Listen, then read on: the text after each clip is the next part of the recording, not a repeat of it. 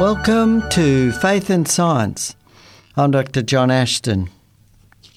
A couple of years ago, in uh, well, in 2019, a uh, book was uh, published called Darwin's God: Evolution and the Problem of Evil, and it was written by a um, a person Cornelius uh, Hunter. This uh, uh, person was a um, worked in the area of uh, biophysics.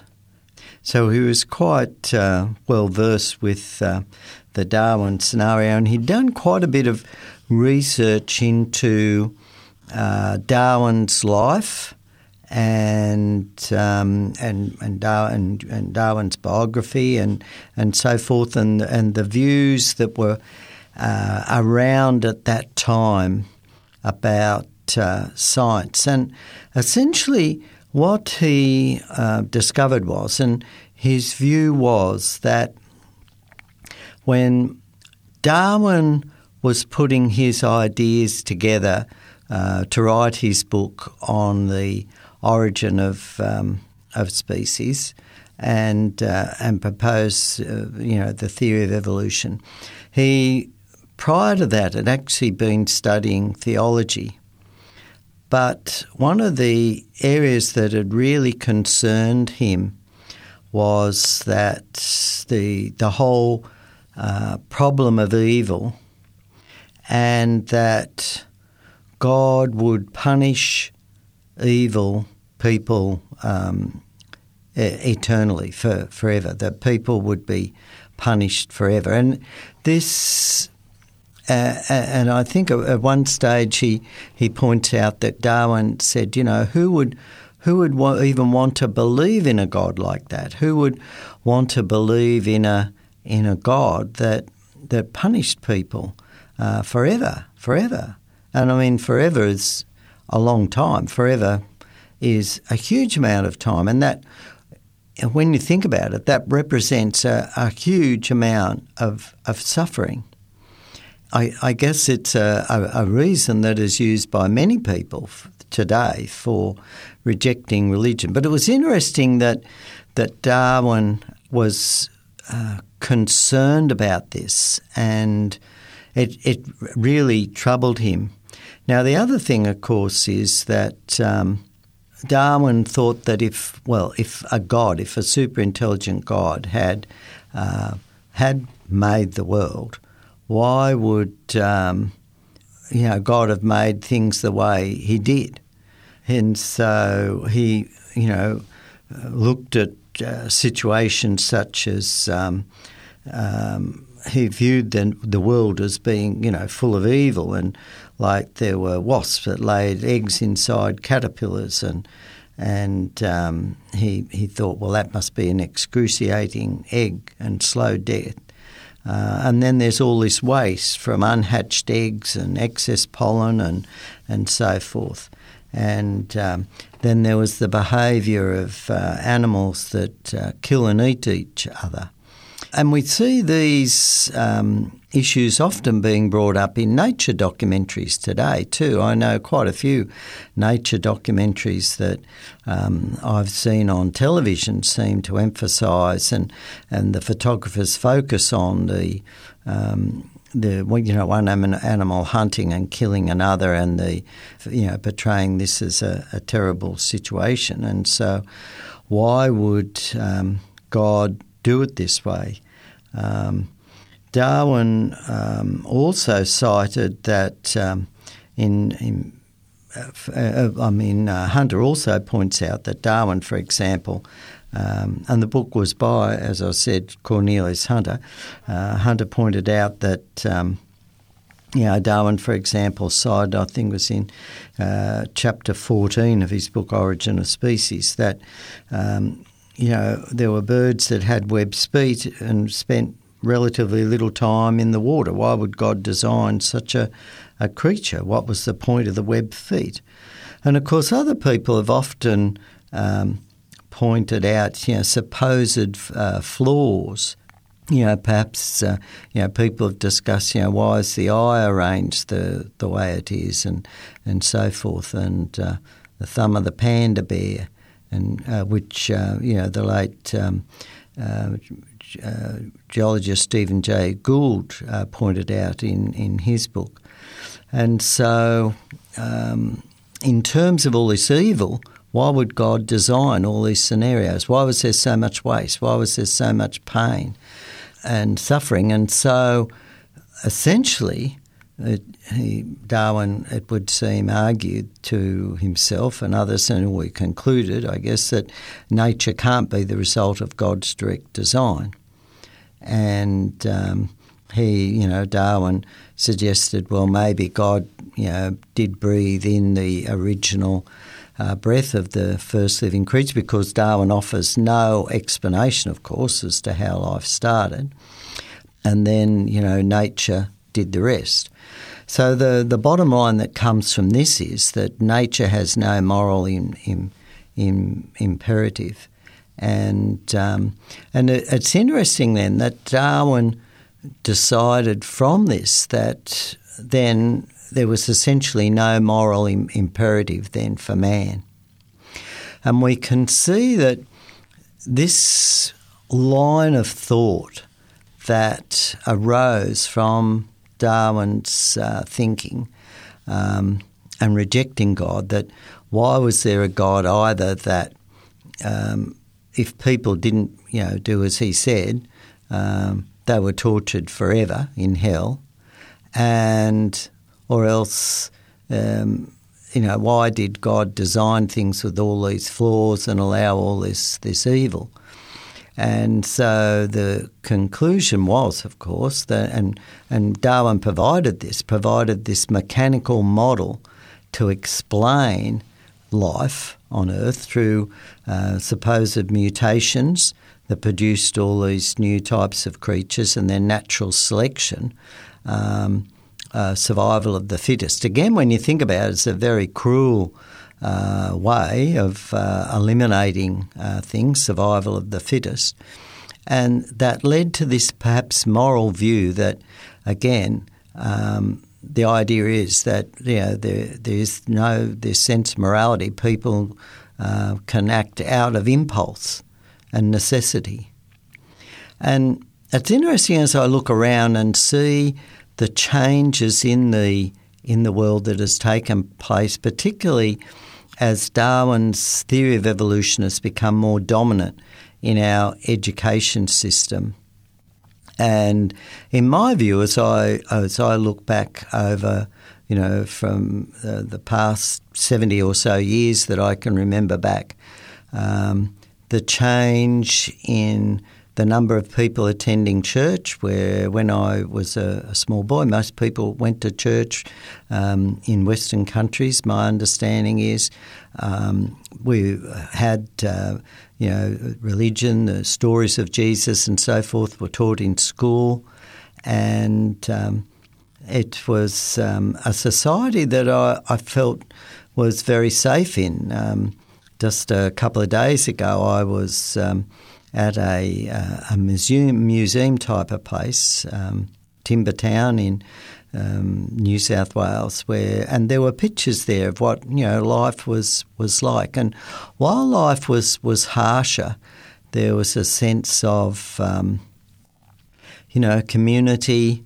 Uh, and support, you know, children felt safe. I mean, even when I was a child, we walked to and from school, you know, perhaps a, a mile or so, um, knew lots of other children that did that. They were relatively safe, whereas today, um, you know, people are very afraid um, of their children walking down the street by themselves, and, uh, and, you know, parents go to a lot of trouble to make sure that there's a parent or relative that is there to pick the child up from school or meet the school bus, this sort of thing you know, there are so many a- aspects that, um, I, you know, I think I was just uh, reading about one of the, the things that were taught in, in, in the schools that the children came. They were very respectful to the teacher.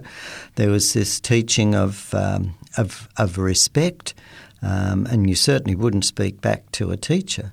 Whereas, as I talk to many teachers today, um, about um, you know the major problems in, in the school of of, of no discipline, of, of children swearing and speaking back at teachers and not doing as they're told, of, of fighting, of bullying in in schools. It's it's very different to um, you know to what I uh, remember.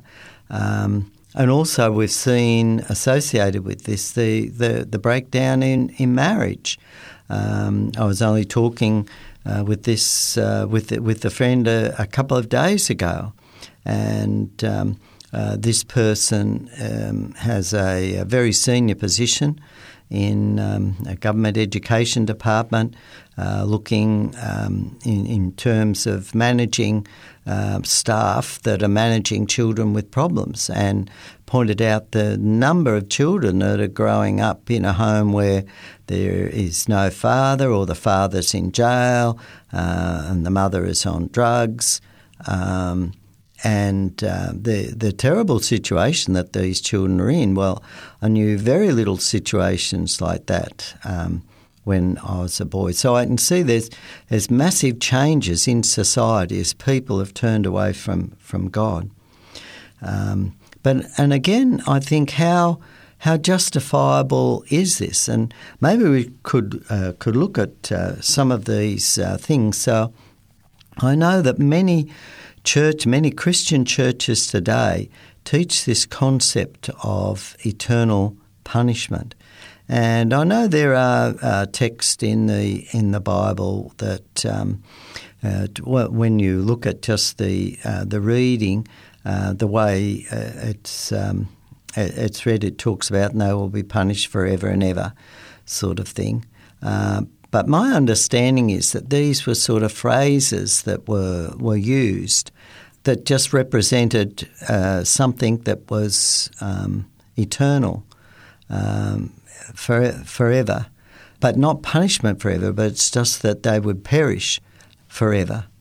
Um, and, and I think some of the texts that, that counter this, uh, if we look at the words of Jesus himself in in John three sixteen, I'll just um, you know open the Bible here now, um, and we read this very important verse uh, here, as John comments um, from what Jesus taught in John chapter 3, verse 16. It says, For God so loved the world that he gave his only Son, that whoever believes in him should not perish, but have eternal life. But notice that, not perish. When something perishes, it, it's ended, it's, it's finished. Um, and here we have the picture of a loving God that doesn't want that to happen, a, a loving God who himself suffered to draw attention to the consequences of sin, suffered on the, on the cross publicly to draw attention to that and to point out the fact that that's how far God was wanting to go to save us from missing out on eternal life and having that relationship with Him. So, as I read through the Bible, the whole Bible seems to be this account of how God is calling out and trying to reach people who have turned away from Him. And I, I guess another thing is we, you know, we talk about the destruction of Sodom and Gomorrah because of the evil that was going on in, in Sodom and Gomorrah. And um, it's uh, it's interesting. There's a, a, passage in Jude in the Bible in Jude um, chapter one. Well, there's only one chapter in Jude, verse seven, where it, um, Jude points out that Sodom and Gomorrah and the surrounding cities, which likewise acted immorally and indulged in unnatural lust, serve as an example by undergoing a punishment of eternal fire. Now, the thing is, as we read this here. We know, and of course Jude would have known too, because that was you know written after the death of Christ, that Sodom and Gomorrah didn't exist anymore. They were gone. So there's no eternal fire there.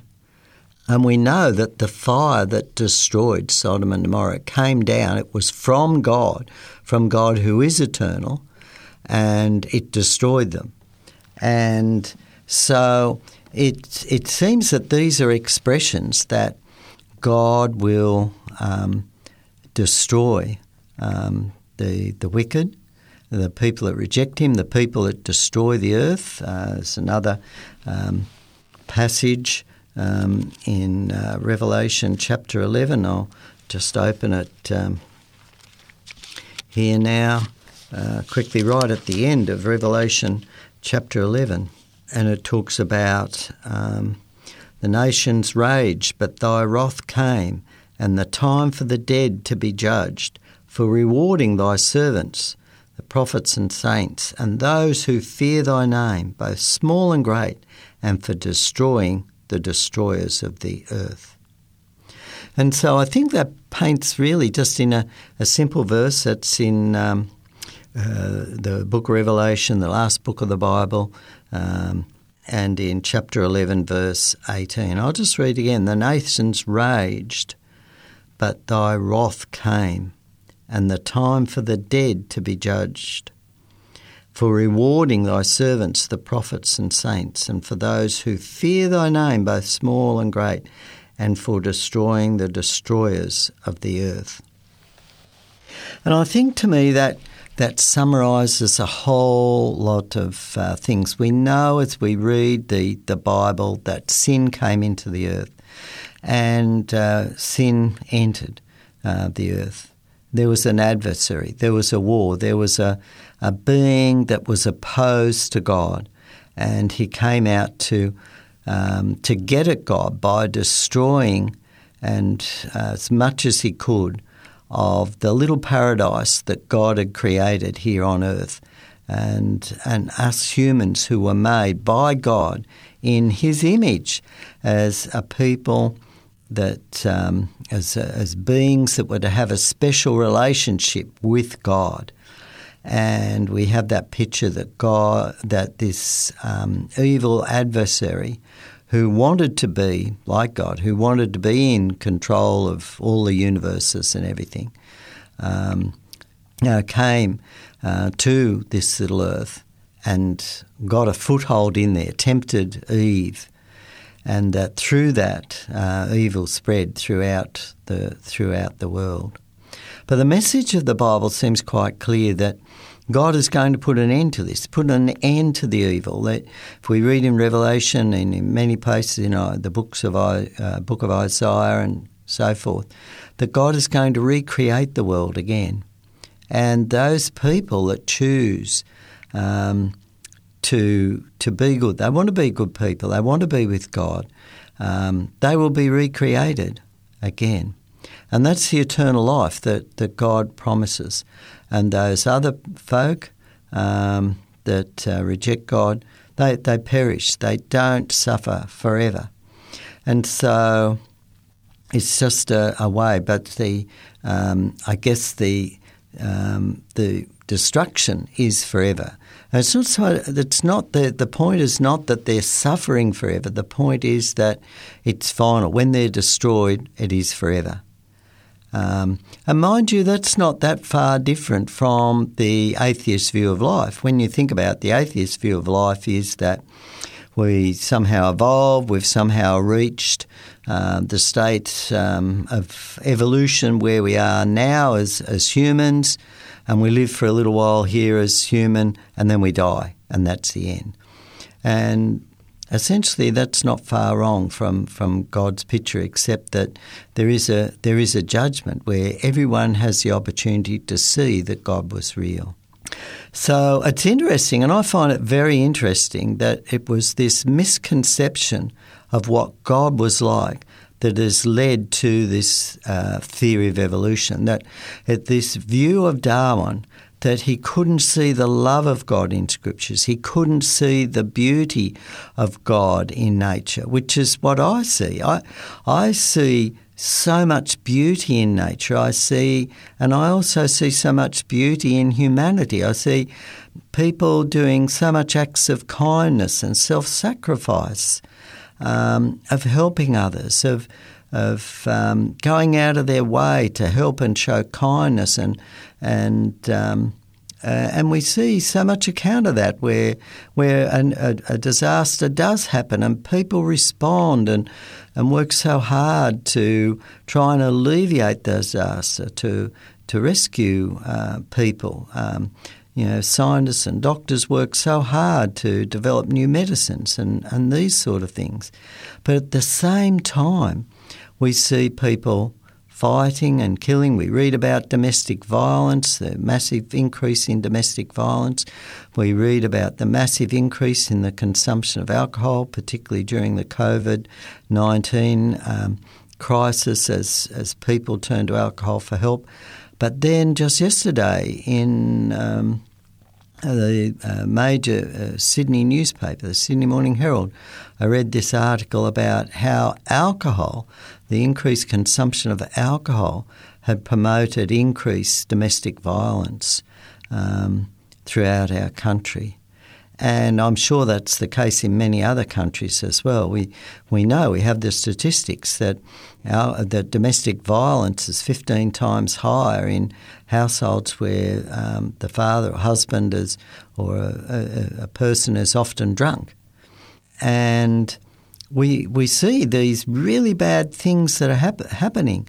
And, um, and this is a, you know, a huge contrast there. So we can see there's a contrast, a definite contrast between good and evil, but we can look and see the evil. And the Bible explains the origin of this evil, and it, it makes so much sense. So much of the Bible makes sense. And I thought it's really revealing in Hunter's book, uh, Darwin's God, Evolution and the Problem of Evil, that Hunter ex, you know, points this out. He's done the research through um, the Darwin's biography and the, the background of the time when Darwin uh, lived. Um, and people were looking for an excuse to get away from this God that was going to punish people eternally. Well, that's not the picture I get from the Bible. But unfortunately, I see that many, I think, Christian churches teach this that the Creator God, the God that created all this beauty and the whole concept of love um, that we that we have and that we can have for one another, that this God, same God, would consciously have people punished forever, forever, no respite, no end to it. It doesn't make sense. It doesn't fit the description in the Bible. And those few passages where it does talk about there, I think we'll find, uh, and, uh, I've had explained to me, they were figures of speech at the time, just like we talk about rains, cats, and dogs. Well, it doesn't actually rain cats and dogs. And we know it doesn't rain cats and dogs. It just means it's raining heavy. And there are lots of, you know, very heavy rain. And we know that there are, are lots of expressions like that um, in language that are used. But when we look at the overall picture and context, we can see that it, um, and as um, you know, John points out, it's just that God doesn't want us to perish. In other words, die. When something perishes, it's the end of it. It's it's not alive. It doesn't feel it. It's totally broken up and destroyed, and that's what happens at the at the end too. Uh, of those that choose to not follow Jesus. And that's why it's so important to spread this good news. And I think that it's so important too for uh, for people that are listening to this program. If you have an image of of God that you know God, if um, you know if I don't follow God, I'm going to be destroyed for forever. That that's not God. That's not the true God. And I would really encourage you to read your Bible through, to read the Bible through and get the picture of God and, and see the picture that God all the time is trying to go out of his way to call people back to him. He doesn't want to have people suffering forever. He wants to put an end to suffering and pain.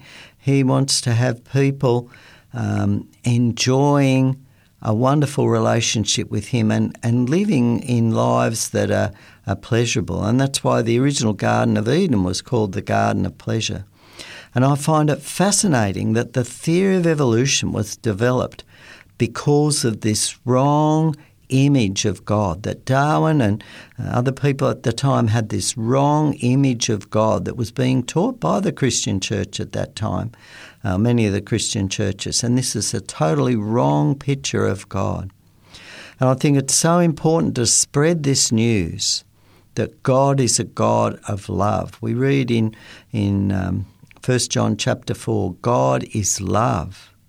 And we read then the, in uh, 1 Corinthians uh, chapter 13 where Paul des- describes what love is really like. Love is self sacrificing. And these are the pictures of what God is like. God shows us what He is like through the life of Jesus, the compassion that He had. This is the picture of God that we need to take to the world. And it's very interesting that the evolutionary model that has led to um, uh, you know, and supported such ideologies as Marxism and, and so forth, that that in itself has led to the massive, you know, destruction of people that didn't comply. And I find it quite fascinating today that people that um, there are certain topics that you can't speak out on. Um, you know, and evolution is one. You can't criticise evolution uh, now, or you know, you really sort of called names. Um, and yet, this is a uh, the theory itself, as I've pointed out in many times on uh, this program, is no is not supported by science anymore. And really, the the whole theory that concept that mutations can produce new body parts um, is is totally impossible.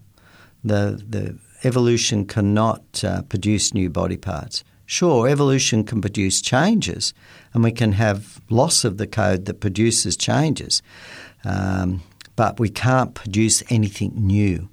So the the whole concept of Darwin's theory now fails in terms of science, and yet it persists to be taught. It's just an atheistic theory. So it's so important that uh, the message gets out to people that God is a God of love. And I would like to encourage everybody listening on your Facebook pages, you know, to talk about this and to spread the word that God is love and also spread the word about these programs and the programs that are on 3ABN television, that are on 3ABN radio.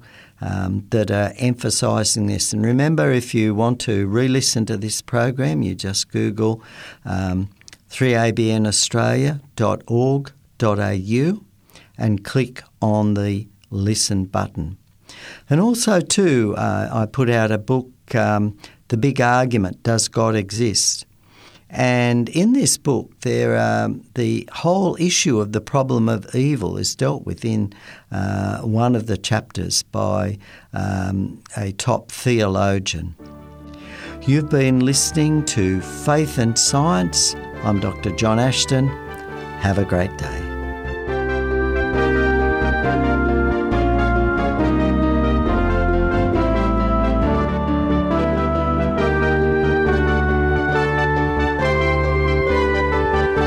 You've been listening to a production of 3ABN Australia Radio.